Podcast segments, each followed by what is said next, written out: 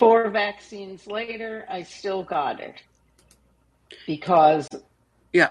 because of course I'm old, but um, having the vaccines worked. Having vaccines work. Yeah, you got I'm a sorry, you got a lighter version. worked. Yeah, Yeah, yeah. You got a lighter drugs version of it. having Yeah, the drugs worked.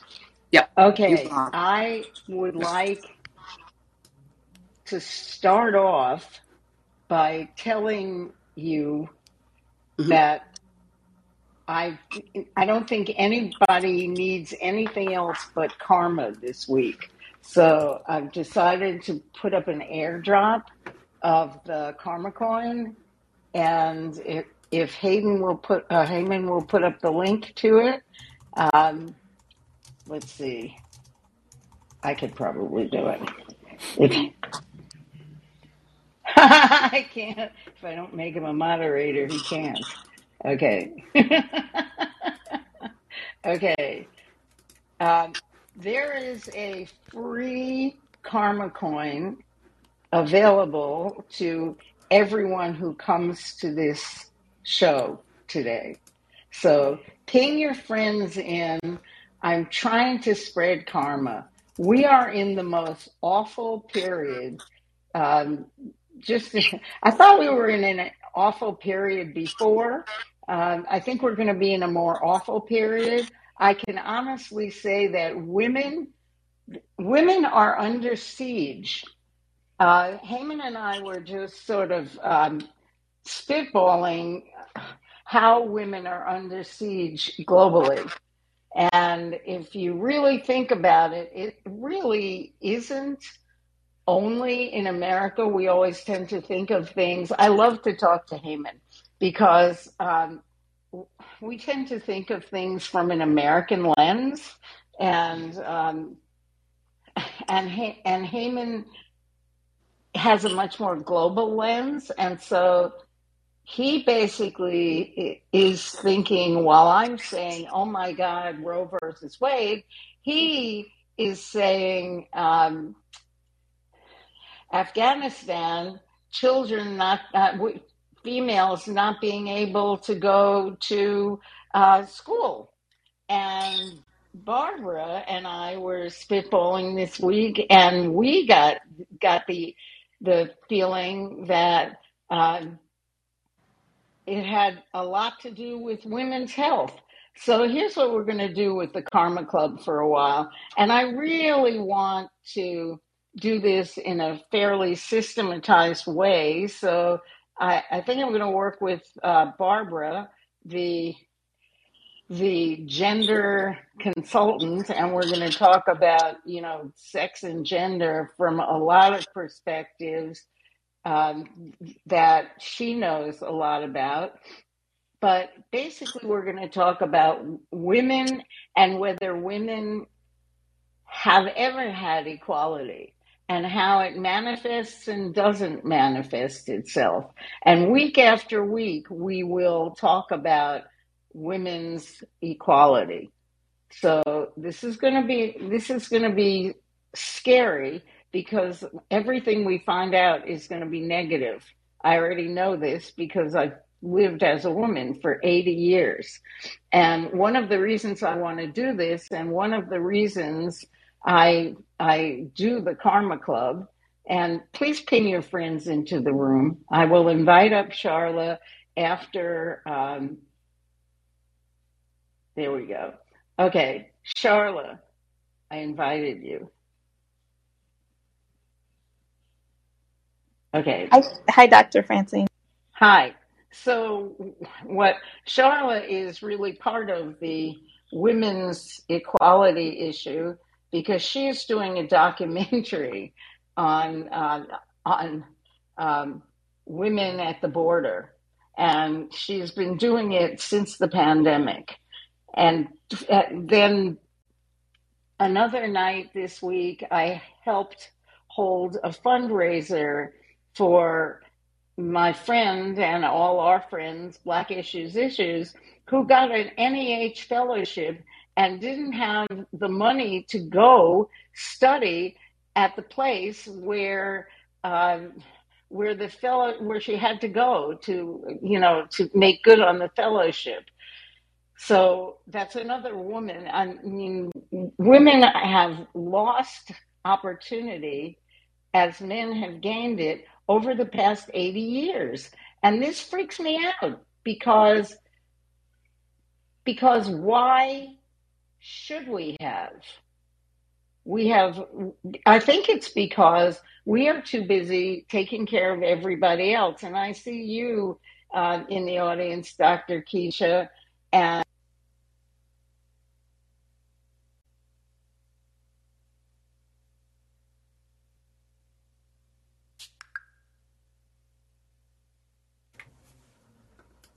Dr. Francine, did you mute yourself? Oh my. Where did i go? That's a where did i first. go? Where did i go wrong? I muted myself. I ne- ah, yes. Thank you andrea. I never do that. Dr keisha i was in the middle of telling you that you had cared for everyone else during the pandemic and then when we got to the war in in ukraine room and you were doing the humanitarian updates you had to take a back seat to the the men who wanted to talk about the guns and the artillery. You might have wanted to talk about what was happening to the women and children. So it's really always the women are the second class citizens. And today we're talking about something that I wanted to talk about two weeks ago. And it probably would have been better to talk about it two weeks ago because the world wasn't, you know, upside down and, you know, falling apart. Uh, but, or actually it was, but we didn't really think about it. But um, we we didn't because I got COVID, and and so this room is postponed from last week. So we're kind of a week behind on our women's issues series and our women's women's equality series. And I want to remind you that every Karma Club episode is made into a podcast and that you can get these podcasts either from Callin, which is the network we do them in partnership with, um, or uh, on my Substack, where the latest ones are being uploaded. And they're not pretty, but here's the point they are full of unbelievable information because I have smart friends and I don't allow anyone who isn't um, isn't smart on my stages. And I have a very loyal, it's little, but it's loyal community. And I want that community to now focus itself on women's issues for a while. And my, I pos- posited the question, does it matter who makes more in a marriage? And Heyman uh, found an article called what was it called? Dating nomics or something like that. Anyway, a lot of people think it doesn't matter. Um, in I've been married five times. I have always been the high, higher earner. Sorry, I couldn't hear what you said. Sorry, could you say that again? Siri would like me to say again that I've been married hilarious. five times. Right? It's like Siri never understands anything I say, but she just understood. There it is. Date onomics. Um, so everybody wants to marry up, you know. Anyway, I was the highest earner in my five marriages. And was I resentful? Um, not as long as being the high earner granted me freedom to do what I wanted. Okay. If I could say, yeah, I am the high earner, therefore I make all the decisions, then I'm happy being the high earner. If I'm getting pushback from my partner, I'm not as happy being the high earner.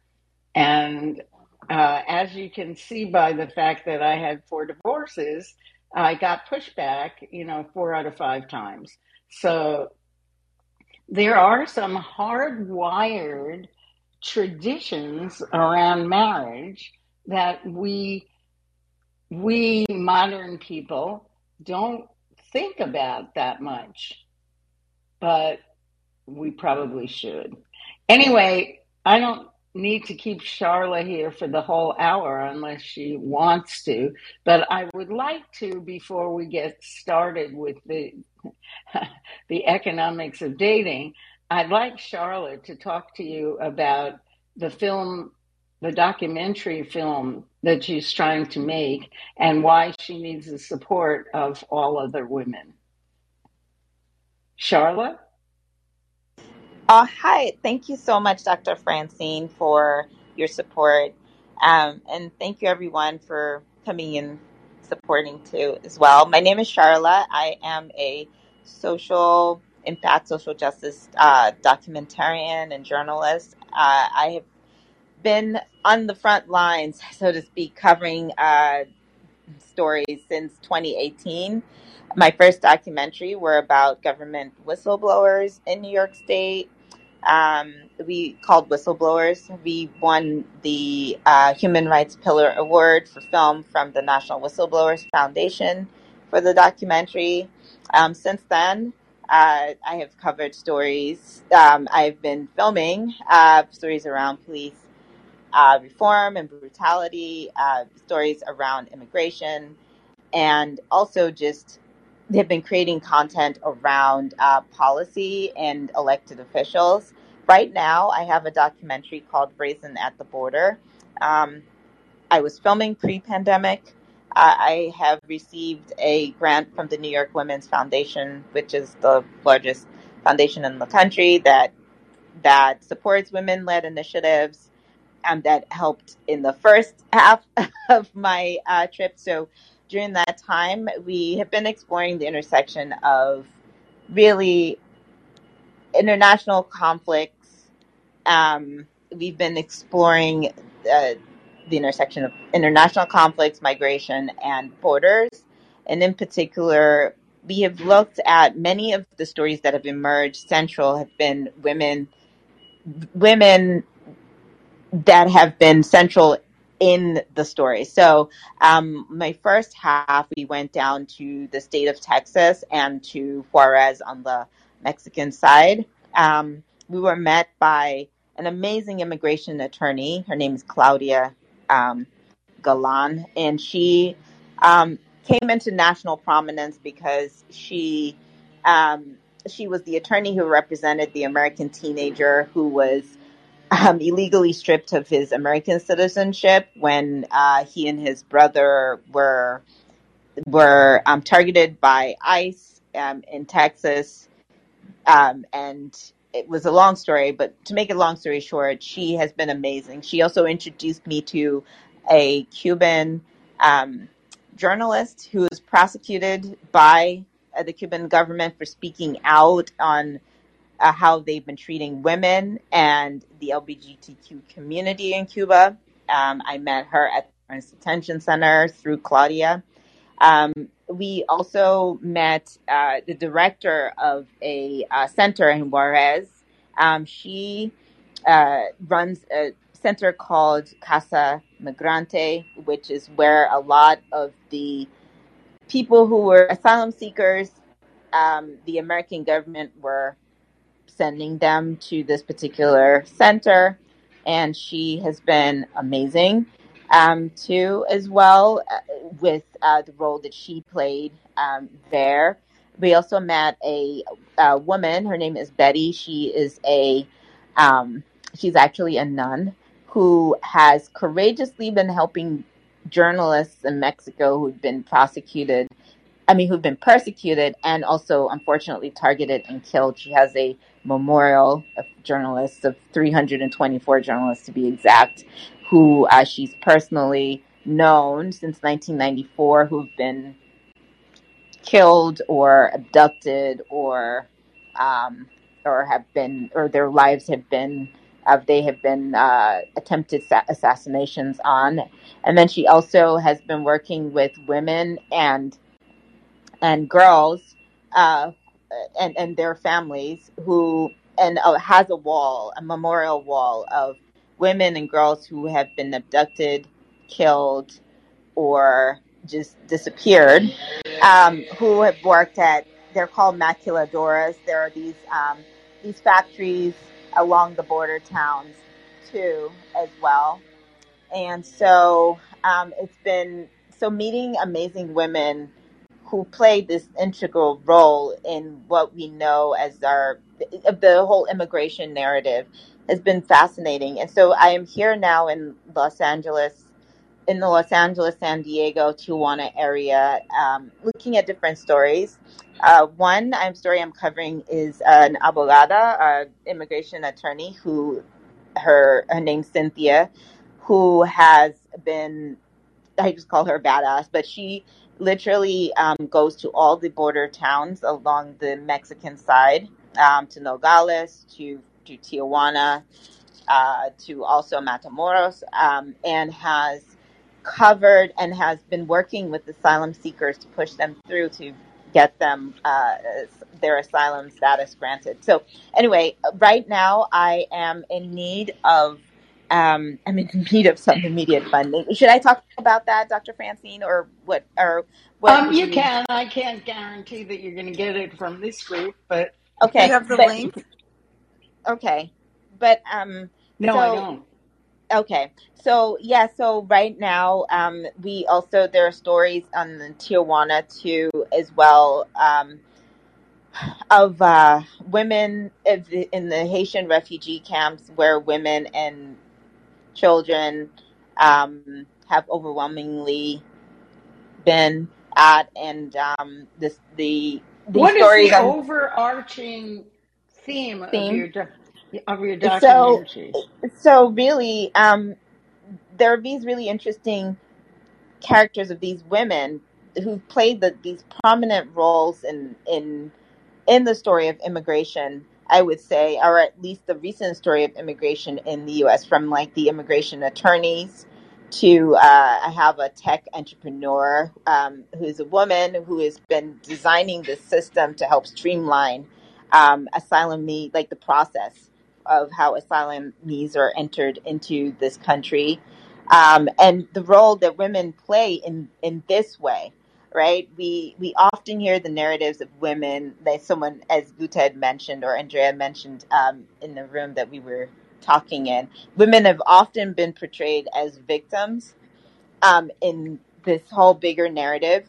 But it's really interesting to have it's really a counter narrative to show women in this way within working within the system um, and who are really the heroes in in this bigger narrative That's the um, point I wanted you to get at, and, and if mhm. you hadn't thought of it yet, I would have given it to you.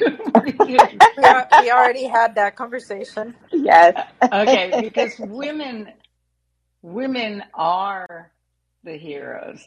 But anyway, we we have to go on to our regular um, our our regular topic. We need to do a separate room on this.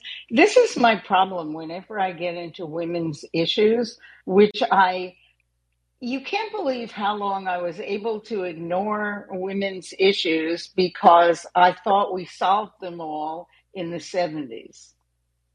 You know, it's Yeah, pretty Francine. pretty yes. Fran- Francine, that's that's because you, partially I, but in particular your age group, you were the first what what Harvard Business School called the first woman syndrome, where they studied, you know, the women who were the first, the pioneers, assimilated. You know what I mean? You know, adjusted to the culture, the norm, all of that, and and didn't have the eyes to see it, right?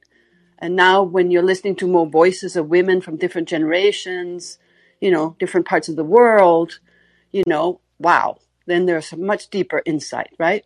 So it's really just a well intended blind spot, you know? And I just really applaud that you are taking this on, you know? Thank you. Because we need every generation to be a part of this movement, I would say. Well, it's so amazing because as soon as we stop, you know, and, and my friend Norm just said in the in the back channel, we did solve them, but the kids messed it up. I don't know how the, generations that followed ours messed it up. But um, but I think just by sheer neglect and taking it all for granted, right?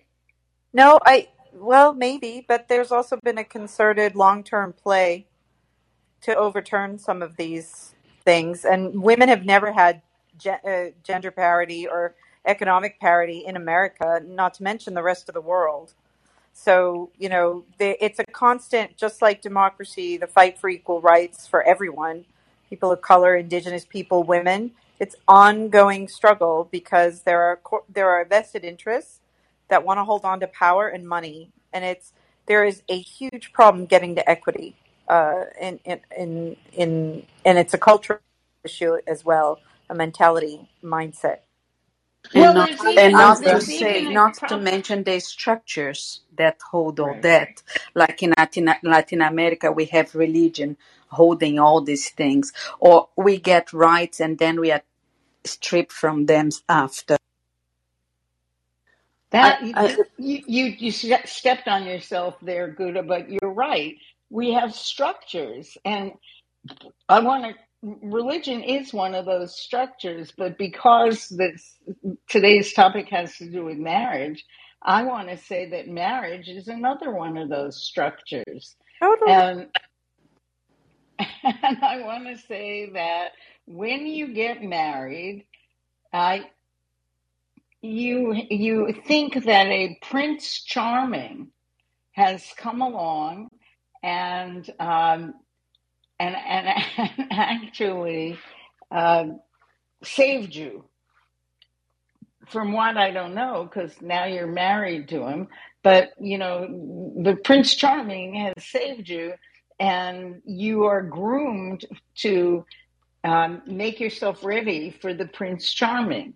And even in um, even in the modern world where everyone's working, there's still that old uh, feeling of it's called the Cinderella complex that what you're really working towards is having a man come along and rescue you.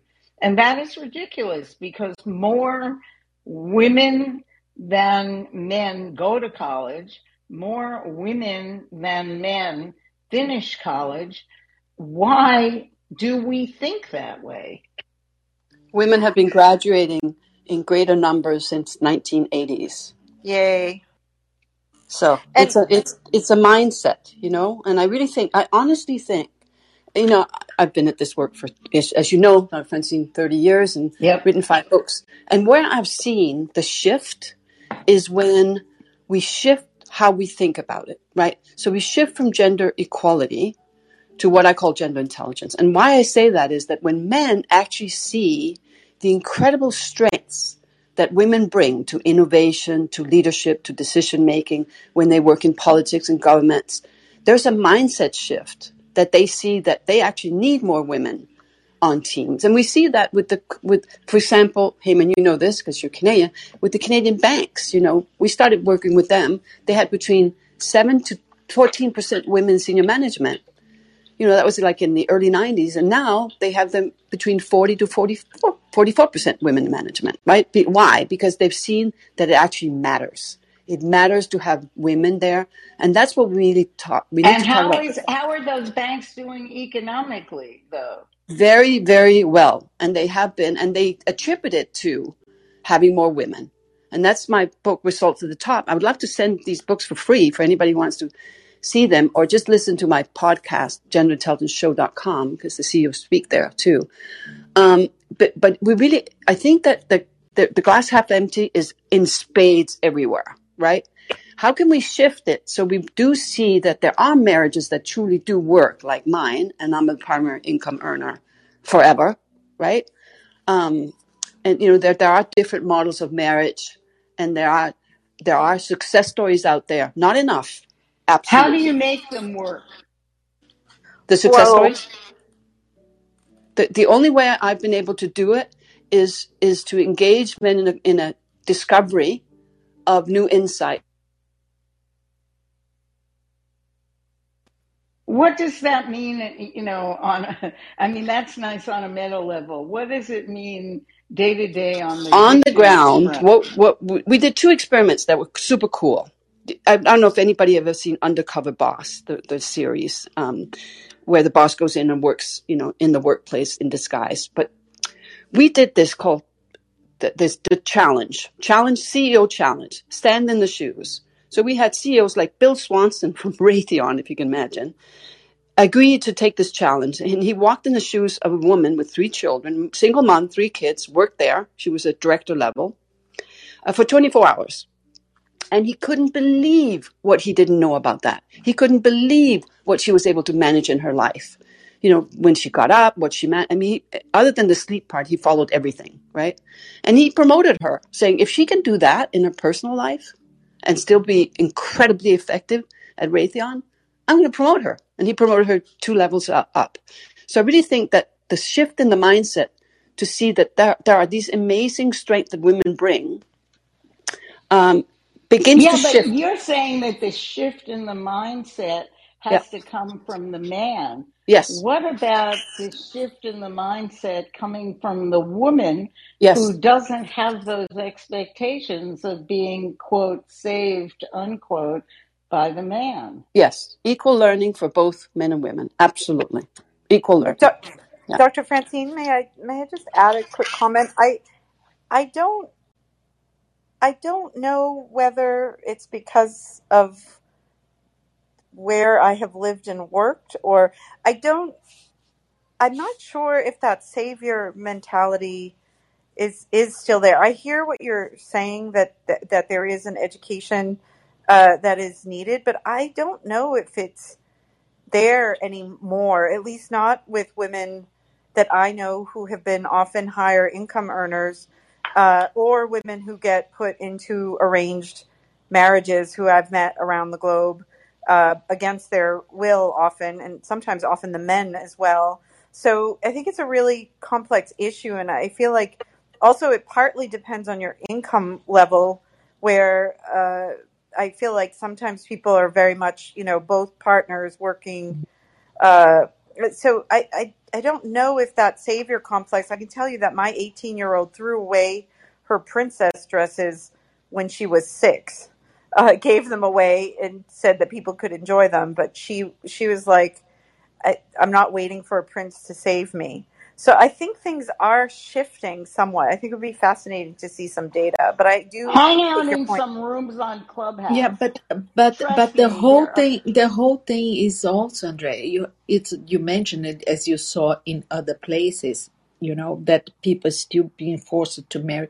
It all has to do also with the culture that the per, the women are living and the, their social background is super super influential in that. And if you are born in non-privileged situation, you don't have access to education, you go to menstrual poverty, you go to forced child marriage, or you taken to work on a brothel, whatever it is, or like the indigenous girls, teenagers in Brazil who are being taken to work as prostitutes or sex slave to minors in the middle of the Amazon. So those girls, those women, they are not here in this conversation as such. Yeah, and, and not only not only that, Andrea. I mean, uh, you know, you are a person who, and one reason why I love you so much is that you wear rose-colored glasses all the time. But you know, if your marriage to somebody is arranged by your family and you meet your fiance once um, and your father gives you know a pig with you or you know whatever happens um, A goat. Yeah what goes whatever. Um, i don't know i don't know that you feel that your husband is a savior but if you don't have a husband you're not sure how you're going to get on in life. No, but I think what Andre is saying, sorry, Andre, to jump in, in talking, assuming what you're thinking. But what Andre is saying is that I see this also in this younger generation, but that are educated, that are able to see perspectives in the future, that they are thinking completely different. And, And I see gender gender norms are totally changing, or exactly. or at least you, you know I think gender roles are an identity, like it or not. America and the rest of the world they are shifting, but uh, that's why I say I don't have data, but I can tell you that I've never seen anything like. Uh, and again, it may be a certain group of uh, kids uh, that feel this way, but I feel like things are shifting, and I think it, it kind of correlates to where you are on an income and an education level, and also whether you have any freedom or say over your own, you know, destination, uh, marriage, or or not, you know, depending on family and culture and religion, even. Okay, how old is this book, Date-onomics? Um, that would be a, a good question because I, I don't think it's very old. And what it's saying is is that it's difficult for people to date out of their class still. Heyman, do you know? I'm finding that out to you as well. Uh, by the way, I mean, one thing is also how do we value people? So I'm just wondering if we're talking about how much is a marriage worth and dowry and so forth, and also in a relationship, how do we value contributions? Because sometimes, you know, the blue collar, uh, white collar sort of thing, um, is it currency? Is it how much you bring in, or is it how much you do? Maybe that's also a question because we don't How value about how motherhood, much right? you give out? Yeah. How, Denise is Denise is up here, and I'm sure Denise has something really important to say on this. the book is no 2015, by the way. pressure. Bring it, bring it. Oh, okay. Hi, everybody. Um, so h- here's how I think about this. Um, and no surprise, it's going to kind of align with how I think about almost everything. Um, I think that we are in the messy middle of an incredible renegotiation, right? Um, of what works, what doesn't work. And we're all, as the world is shifting, we're all kind of either upskilling to adjust to that shift or we are digging our heels in to resist that shift. And so I don't think you can like talk about anything in generalities anymore. I think, you know, what's the what, one of my favorite quotes is um experts fail because they are experts in a world that no longer exists. And so, how does that manifest in like relationships and these decision making um, kind of planks, right? It means that people are reconsidering if they date outside their race, if they date outside their geographical area, if they date people across political parties. Like all of these negotiation points are on the table. And quite frankly, we don't have the skill set to navigate it all. Like we're all like learning how to do that. So there are some mates that are really great. They're quick adopters and they can self-regulate and not be um kind of uh, triggered or or impacted by the fact that their spouse makes more than them or less than them. Like there are definitely people who are like that, and there are also tons of people who are late adopters who are uh, trying to reconcile like you know the quote unquote good old days with um, an ever changing future, and so those people are really struggling. So for me, um, in considering like who I ultimately married was who who had that new skill set of being able to like see us as te- a team and peers that can work together to build something together. So I I do make more money than my husband, and I I don't even th- I he couldn't care less. Now I do think Do you issue is care? Do I you, don't care at all. Like okay. literally, I am actively like one of my life goals is to retire my husband. My job um, requires me to travel a great de- deal because I'm a professional speaker. So like I just went to TED and I'm going to Cannes Lion. Like I want my husband to be able to travel with me. So if I I have a number in my head that once I hit that number, he doesn't work at his job anymore. Like, and I don't have any problem with that because our relationship is not predicated upon like X dollars in the bank. It's about like what is the quality of our interaction and our um uh, ability to like support and encourage each other. Now, that's because I do think there's, you know, I'm not, I don't want to be um, Pollyanna. Like, I think that makes a little bit of difference depending on where you are from an income standpoint, um, of how comfortable you are with that. I've had to navigate like gender norms and beat them my whole career. So this is not, this is a skill I have honed to a high degree that a lot of people haven't honed right? So i i, I do think I, I won't i won't be so simplistic to say like that's not a factor.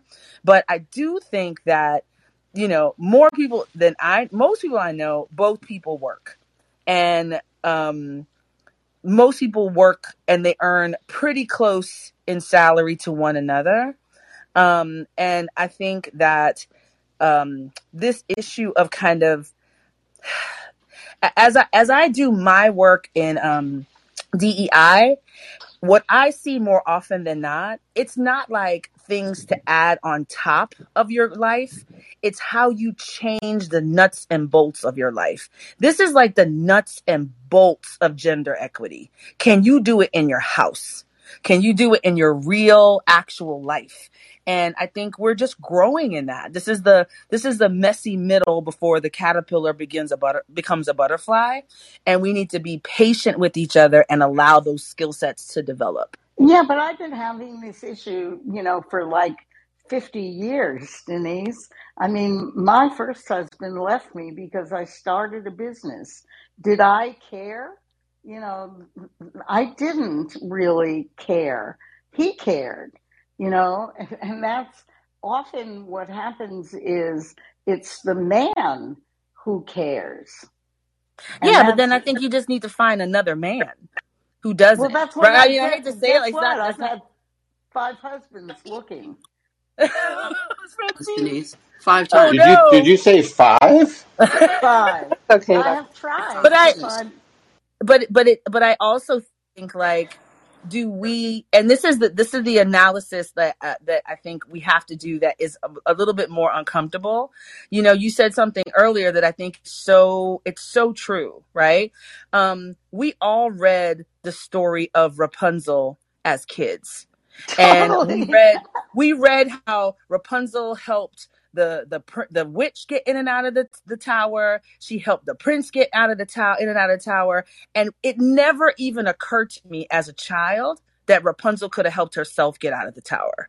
So we have decades of programming of waiting around for somebody else to come along and to change our our condition, to change our reality and that's a lot of like deprogramming that we have to do. And that shows up sometimes in our choices, even if we're like really, um, and we're, we're trying to find a certain kind of person. We, I think it, we can be tempted to default because of that programming. So I don't think it's it's easy. I'm not I don't want to say it like it's easy. It wasn't easy for me. I was single a long time before I found my husband.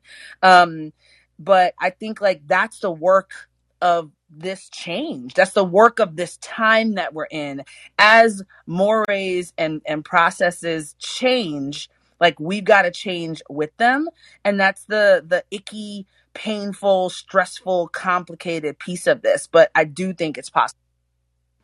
Yeah, but it, it, it's a tough, it's a tough, it's a tough uh, battle because you get a lot undermined by your partner as well, and becomes quite difficult domestically if you really decide to go on an independent, inde- independent path, and that is something that I find that a lot of women face as well, right? And it's and it's basically like a like a deal with the devil. You know, you sell your soul, there is a price, and you don't realize how high that cost can be for your life. And uh, that's what I think makes more difficult. Especially, I see this much more in my generation, right? That we still were like we we we work and all that, but still we had to give priority to the partner, the husband, a career in instead of ours and that's what makes it very difficult right and and also what i notice in in a lot of partnerships is that the financial independence of the woman it's actually making it more equal because once you're financially dependent it's almost like they feel they can do whatever, walk on you, shout at you, whatever it is, right? But I noticed also the younger generation, they are not having to submit themselves to this anymore because they do have a proper career. So all this makes a big difference, and um, and they they wouldn't accept in my generation a lot of us being the, the the breadwinner and they be at home. Like when I met my husband, I had twelve years of a career, and he was starting his. Right, I used to make more money than him, and I had to give up. Right, okay, and don't have anybody to blame. My choice, right? Miscalculating, but it is what it is. It was what it was. I So yeah. I I want to make sure that we get to Dr. Keisha and then to Ben, who is a house husband. So Dr. Keisha. Well, this is a perfect uh, prelude for Ben uh, because uh, my husband is a has been a house husband for a long time, especially at the beginning of my training in medicine. Uh, because we were out of the state, I didn't have family around, and so once we had my son, he stayed home, and he's from Guinea, Africa. So first of all, cultural differences. Um, I'm working, I'm making more, uh, and have been making more than him and then have him having to give up and relinquish the possibility of working for a while to be home was definitely something that was a struggle i would say. I would not say it was perfect. And i think even with his culture they were always like you're the man you're supposed to be working. But i would say it started with a foundation of respect for us just respecting each other. And i have to continue sometimes it's hard because i want to come home and still be the mother and i have to like make the calls talking to the school the principal while i'm at work and still trying to do both but we just have to keep reminding and recognizing, just like, hey, you know, I, I know you're doing this. I respect it. I appreciate it. Or can you do this? Um, I even thought about the honey-do list, but he was offended by that. So I do notice certain ways I approach things I have to be more more cognizant of. But it's been 19 years and, and going. And so it's been a process and, and molding and making it. But it does, it can work. Um, and it does matter. I would say it does. It does in the sense that um, you have to ch- kind of change roles and you have to kind of work and figure things out but you can appreciate each other for those different roles and and and the fact that one's making more money than the other at that time but he knows that his contributions and he has to remind me he's like my contributions matter just as much so um, it's a process for both of us but i appreciate it. Yeah, well, I that's that's what I have to uh, remind people. I found my match, so to speak, in my last marriage, and finally met a guy, you know, who uh, and and married him, a guy who respected me. Ben, I know you're this a house husband, so. Hi. Hi, everybody. Uh, yeah, I actually have an unusual situation, as you know right now, but because I was married twice before, 10 years each time. As a matter of fact, on my OKCupid uh, profile, I used to say that I, I come with a 10 year guarantee. now that I'm in my seventh year of my third marriage, my, my wife is getting concerned. But my I, I actually have three situ- three long term situations that were uh, uh, very different. All three of them are unique. The the first marriage was uh, you know right uh, after college, uh, and and both of us I had had a job as a medical photographer. Uh, my first wife was a, an art therapist, and we were making about the same amount of money. But I wanted to open up an art gallery. So we took our wedding money and um, I, opened. I we together opened up a, a gallery for fine art photography and uh, um, and built it out ourselves. And we had equal amount of, of equity in it. And uh, I used to uh, work there four days a week. We bought a house. We have two kids, uh, and in uh, uh, she would work uh, three days a week, and then I would watch the kids in, in the in the house, and then I would we would switch, and then I would be in the gallery four days, and she would be with the kids for four days. So we did everything was was equal from the beginning, and we we built a very successful business that lasted ten years, and then you know we moved on. Equitable. The the second marriage. Um, my wife was a, uh, a professor at a university, and at the time I, I was a, an internet consultant. And, and again, at that time, we, we made about the same amount of money. But she wanted to have a kid, and I wanted to start this trade association.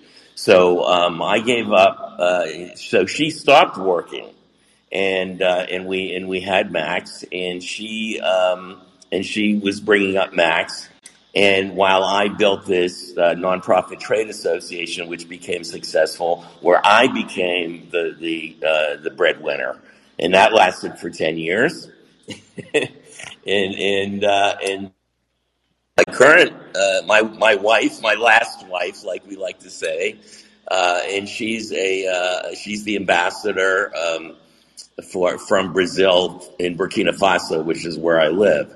So she's a, a career uh, diplomat from Brazil. Uh, and and uh, we got married, and, and I had uh, I I had sort of retired from the trade association, so I had no income coming in, and she had uh, and she's the breadwinner. So I've gone from a situation of, of complete uh, uh, equity in terms of that, and then for me being the breadwinner for 10 years, and now I'm, I'm in a situation where I'm the house husband and my wife uh, earns all the, well, she, you know, we could retire tomorrow and she would get her salary for the rest of our lives. So we're, this is, you know, this is, And this is what how's we, your how's your masculinity?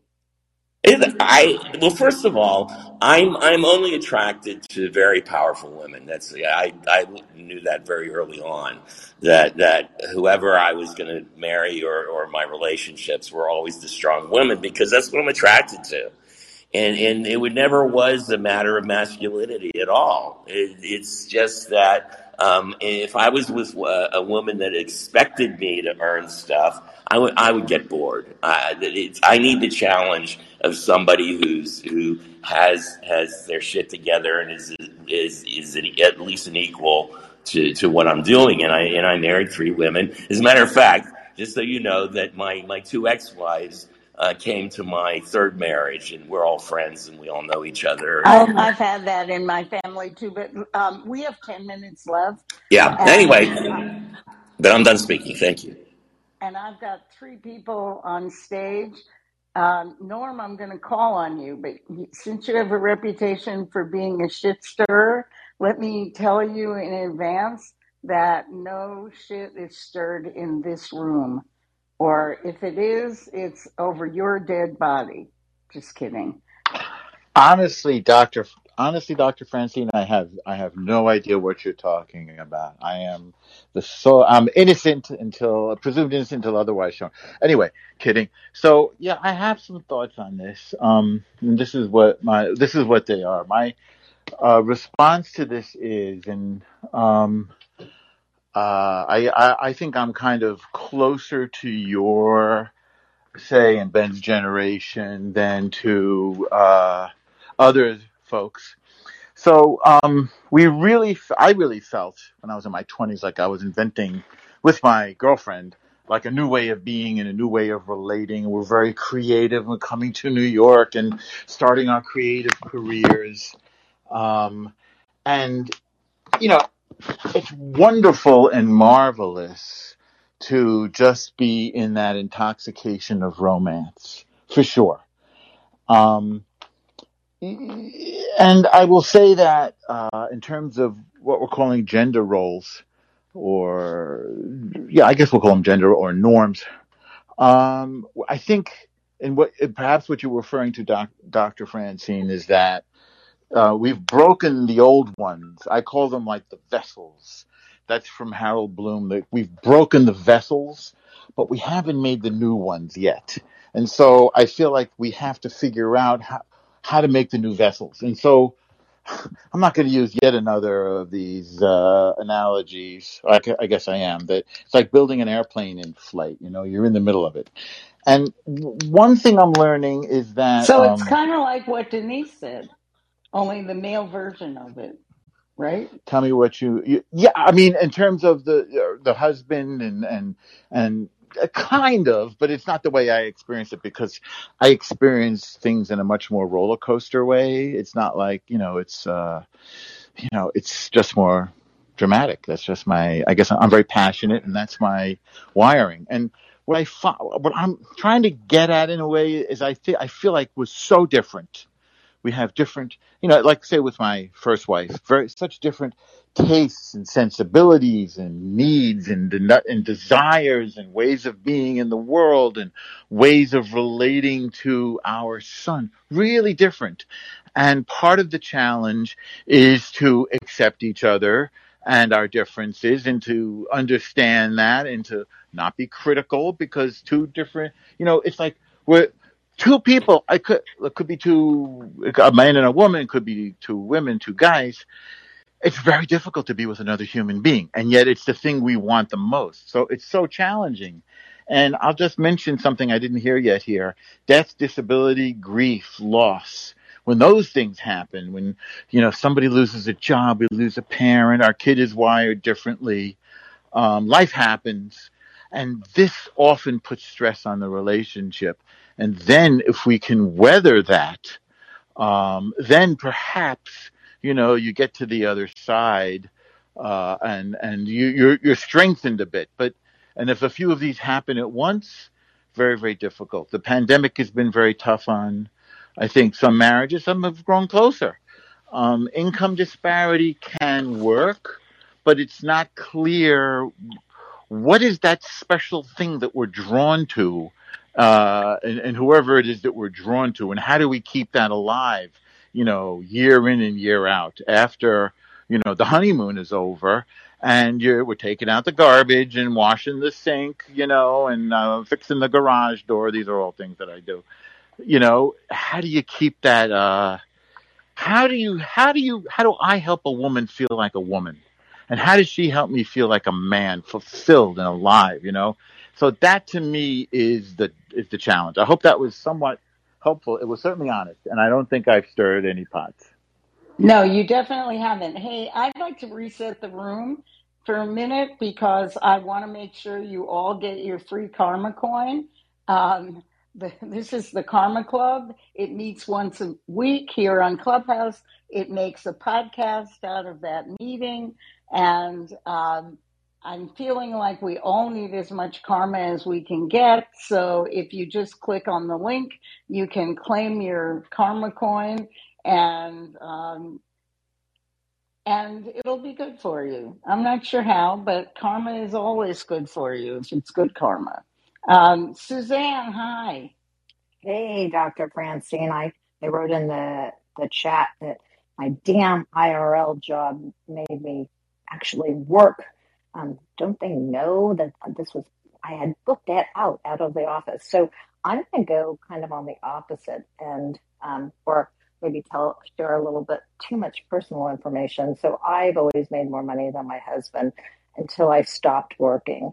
And when I stopped working, we actually had a deal between the two of us when we got together that whoever made less money when we had children was going to stop working. I made three times the salary of my husband when I stopped working um, to stay home with our kids for seven years. Hardest damn job I've ever had, by the way. Um, so now my husband likes that I don't make um, as much money as him. Um, however, I still have more money than him, so he doesn't like that. And for us, the only thing, the only way it works for us is if I give him a set amount every month, and then I don't ask any questions. Um, so that's what I've had to do to appease my husband, who I'm still married to. He's my first and only husband, and I will say it like that because if I do get divorced, I won't get married again just because the money thing comes in the way all the time. I'm Suzanne, and I'm done sharing. Fascinating. Daniel. Hi, super interesting topic. Uh, just like uh, I don't know, most background. I, I have an ideal, right? Support, protect, provide, whatever. Uh, but I also live in the reality of my situation. I don't have Uh, my situation um, Daniel, or you're in the. the matrix, Can you hear me? No. No. How about now? Okay, go. Right. So uh, I, I I don't live by my ideal of what I thought my life was going to be like. I live in the reality of it, and if my wife needs to work so we could uh, better ourselves for our kids, that's what we do. You know what I mean? I, I have to put my ego and pride aside and live with the reality, no longer my ideal, because that's not what I have in front of me, right? I just figure it out for my kids. I think So, we needed a college student on this panel. You're all wonderful. I love you. You're all my friends. But I, we do need someone from Gen Z, you know, to tell us how it's going to be. Heyman, how old are you? Me? I'm actually Yeah. 45, so Oh, rats. You, No, no, but I no, but I, I think the key thing is I think the, the the problem is that we don't the value we're putting value like uh, Norm. I don't mean to attack you, but you said like you know um, how like I'll make her feel like a woman worth a woman, and I think the words I'm not using properly, but and she uh, she can actually make me feel like a man. I'm just wondering like first of all, it's an individual thing, and also Daniel, you mentioned about the fact that I don't feel great about it, but you know what can I do? like you know how the fact that you can't provide i guess the, the fact that you're I, I get the feeling that you are ashamed that she's working but no, that, oh that's not what I that's said. not it okay sorry I said I don't live by the ideas I had as a child. I live in the reality right of my situation because I've, I'm in the Bay Area. It's expensive out right here, and this is the norm. I don't live by the, the ideal of I protect, provide. Cool, if I could do it, that's great. But if not, I'm in my reality, right? My kids don't need to hear my wife's and my resentments towards each other because we don't live this picture perfect world because life's not perfect. We figure it out, we move along. My kids get a better opportunity, so they have a chance to try this uh, chaotic thing called life. do you actually sit down together and have a meal together as a family Every day. right so and uh, so you get that you share a lot together Absolutely. But I'm also a truck driver that works 14 hours a day. Right. My wife's a dental assistant, and my child's at 12, and I have another one on the way. right So we adjust. I don't have these perfect uh, box outline. Figure it out as it comes, and we don't. We communicate to not harbor resentment because one works more than the other, or one makes more money. It's all going to the collective. No, I think that the point I'm trying to get is that the value of time and time and spending with others. I think that's something we don't pick, value, uh, and I think everyone's madly working in a rat race. Uh, yes, we do need to have the basics, right? We need to be able to put food on the table, but does that food have to be what the Food Network tells us, right?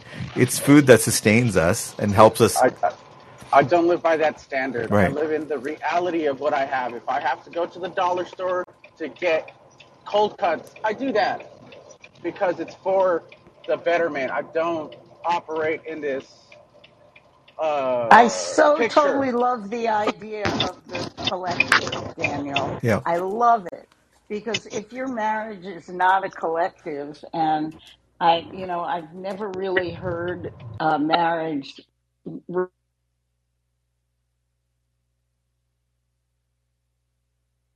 uh, is not a collective. You know, you're in some ways you are you're up a creek, and that I think that's beautiful. Okay. Anyway, I'm going to. Um, I'm going to end the room, but I want to thank you so much for supporting me with your time and attention. And I want to continue Women Under Siege. It's dreadful. And I watched, oh my God, I watched Barbara Annis. Barbara Annison gives me all my ideas, but I watched Barbara, An- the ones that Eamon doesn't give me. Um, I'm just the on-air talent. Uh, but Barbara Annis made me, not made me, but suggested that I watch um, the YouTube video of a an emergency room physician who is a woman, and she talked about she talked about how uh, women and men can't be treated the same way in the emergency room, but they always have been. And ha- and this is going to be, I think, the next topic for next week. It's going to be, you know, uh, ongoing. Uh, women and healthcare and medicine and how women are treated uh, when they show up for health care as opposed to how men are treated. Dr. Keisha, want to come? I know you're supposed. Oh, supposed of to. course. I know you're gonna. You want. You're on I'll. I'll invite I'll invite her in to join us, Dr. Yes, Francine. yes, Okay. please, Ma- Ma- because. Alison McGregor. I'll invite her in. Oh, Allison McGregor. Yes. Yeah. Okay. What a great video that was. Yeah, Okay, guys. excellent. Wait, wait, wait, Dr. under. Francine. If you give me advance notice, I have two gen. I have two millennials. I have a child who is, or I have two young adults, I should say, my kids. Um, Patrick, a 20, yes, exactly. Well, I still pay all the bills. I'm pretty sure they should be at my command, damn it.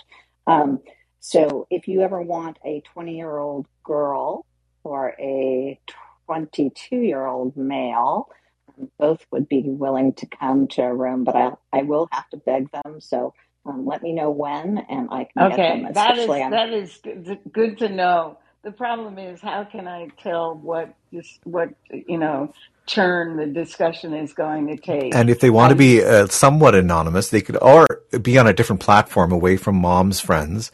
They could be on Callin and coming Oh, from there too. That's a great idea. and they could just call in from Perfect. call in from call Call in. in, That would right? that would be hilarious.